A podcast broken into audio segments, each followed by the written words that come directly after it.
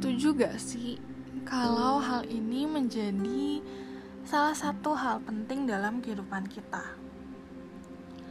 Sesuka-sukanya kita, anak-anak introvert menyendiri, menghabiskan waktu sendiri, tapi kita juga seneng kalau kita lagi ngumpul dan main sama sahabat kita. Akhir-akhir ini aku lagi belajar tentang friendship betapa pentingnya seseorang memiliki seorang teman. Kita tuh makhluk sosial, diciptakan bukan untuk hidup sendiri. Kita butuh seorang teman yang bisa jadi partner kita. Partner kehidupan. Sebenarnya nggak cuma sekedar punya pasangan, tapi sejatinya tuh memiliki teman dari kecil kita main sama teman-teman kita di komplek. Terus kita mulai masuk sekolah kenalan kita punya teman. Kita sebut mereka teman TK teman SD teman SMP SMA teman kuliah teman organisasi teman kantor teman A B C gitu. Semua teman. Kita semua punya teman. Dan aku yakin kamu juga punya teman Nah, kalau ngomongin teman, pertanyaan pertama nih, gimana sih cara kamu menentukan seseorang menjadi teman kamu? Ukuran seperti apa untuk kamu memilih orang ini jadi teman aku? Gak tau kenapa, tapi dipikir-pikir lagi, waktu kita mengukur seorang teman, akhir-akhir ini tuh kayak punya salah arti gak sih? Karena kita punya cara yang salah. Seperti kita menganggap teman yang baik itu teman yang ada di dalam close friend kita.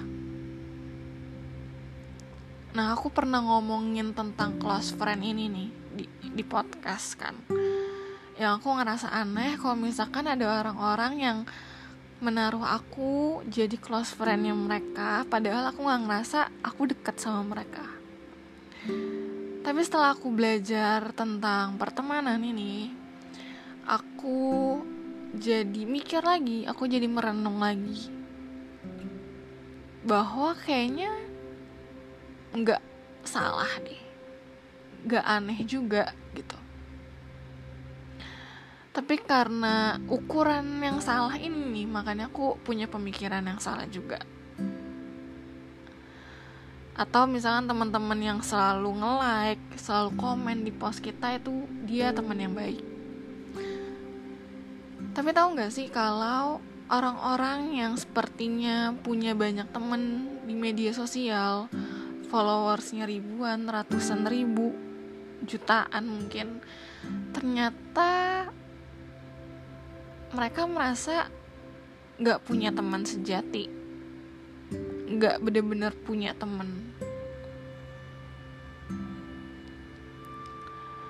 Nah kalau misalnya pertanyaan pertama tadi aku tanya tentang gimana cara kamu mengukur seseorang jadi teman kamu sekarang pertanyaan kedua.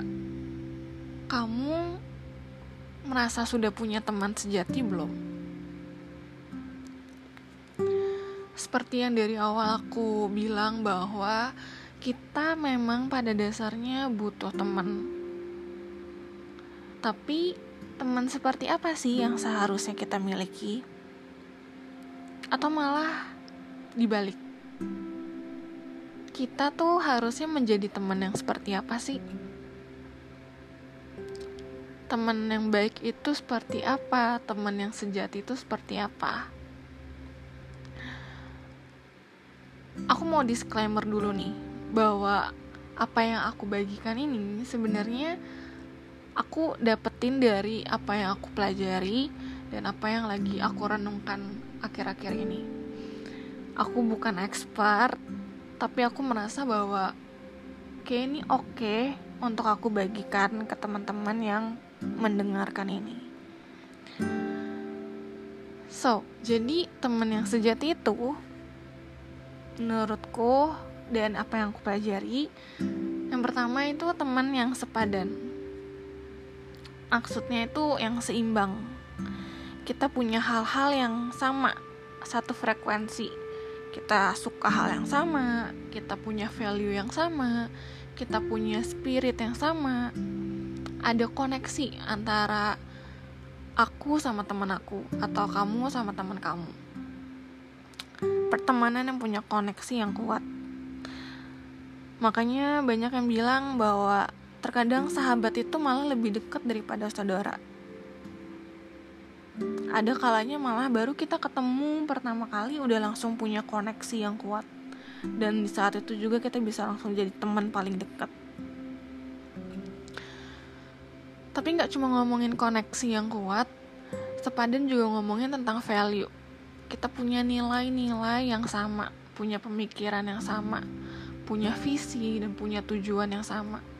Sehingga pertemanan yang dibangun pertemanan yang dijalani itu tuh kuat. Nggak gampang roboh. Karena dasar visinya tuh sama pemikirannya sama value-nya sama. Itu. Sepadan. Pertemanan itu untuk melengkapi bukan menuntut ada kalanya kita berteman untuk bisa mengisi kekosongan kita atau kesendirian kita. Sehingga akhirnya kita malah sering nuntut sama teman kita untuk selalu ada. Selalu kasih apa yang kita butuhkan. Padahal pertemanan itu untuk melengkapi. Aku bukan orang yang sempurna. Temen aku juga bukan orang yang sempurna. Kita dua orang yang berbeda kita utuh masing-masing kita punya keunikannya masing-masing sehingga itu yang melengkapi kita satu sama lain. Apa yang aku apa kekurangan aku bisa dilengkapi sama teman aku apa kekurangan teman aku bisa aku lengkapi dengan kelebihannya aku. Keunikan dan perbedaan yang kita punya satu sama lain itu yang melengkapi makanya kalau misalkan pertemanan dijalani dengan tuntutan itu malah jadi toksik Padahal harusnya pertemanan itu didasari dengan kasih untuk saling melengkapi. Itu yang kedua. Yang ketiga, di saat pertemanan didasari dengan kasih, dijalani dengan kasih, kita, aku, temen aku, pertemanan itu bisa sama-sama bertumbuh, sama-sama belajar. Aku belajar menerima teman aku belajar menerima. Saling belajar menghargai belajar untuk memberi berkorban belajar untuk tulus. Dan itu gak mudah pasti. Pasti berantem pasti ada pergesekan. Tapi kalau misalkan dari awal udah dasarnya kasih kita punya visi tujuan yang sama kita kuat harusnya dijalaninya lebih ringan karena dijalani sama-sama. Dan malah semakin lama semakin memperkuat pertemanan. Itu. Jadi tiga tiga hal ini yang menurut aku paling penting dalam pertemanan jujur pas waktu aku denger ini pas waktu aku belajar tentang ini aku malah mikir kayak kok ini value-nya sama kayak cari pasangan ya karena hampir sama gitu. Tapi emang sebenarnya ini dasar setiap hubungan gitu. Hubungan apa pun yang kita miliki yang kita bangun pertemanan pasangan hidup keluarga pada dasarnya tuh ini gitu kasih. Kita rela berkorban kita saling melengkapi nggak menuntut yang kayak gitu gitu dan setiap cara kita emang berbeda-beda karena orang kan punya personalitinya beda-beda. Tapi sebuah hubungan yang baik itu pada dasarnya selalu didasari oleh kasih. Untuk bisa saling membangun, untuk bisa saling melengkapi, untuk bisa saling bertumbuh. Itu semua didasari oleh kasih. Nah, kalau kita udah tahu teman yang sejati seperti apa, pertemanan yang baik itu seperti apa. Nah, ini bukan berarti malah kita yang nyari oh teman yang baik buat gue nih kayak gini kayak gini berarti gue harus cari temennya kriterianya kayak gini bukan buat kita mencari teman yang baik seperti apa tapi aku mau ngajak kamu yang dengerin podcast ini untuk kita yang menjadi teman yang baik itu jadi teman yang sejati itu kita yang mulai dulu untuk punya kasih ke teman-teman kita, peduli sama mereka, mau berkorban, mau memberi, mau menghargai lebih dulu, mau tulus lebih dulu. Semua dimulai dari diri kita. Kita yang mulai untuk membangun pertemanan yang baik dan sehat. Jangan toksik.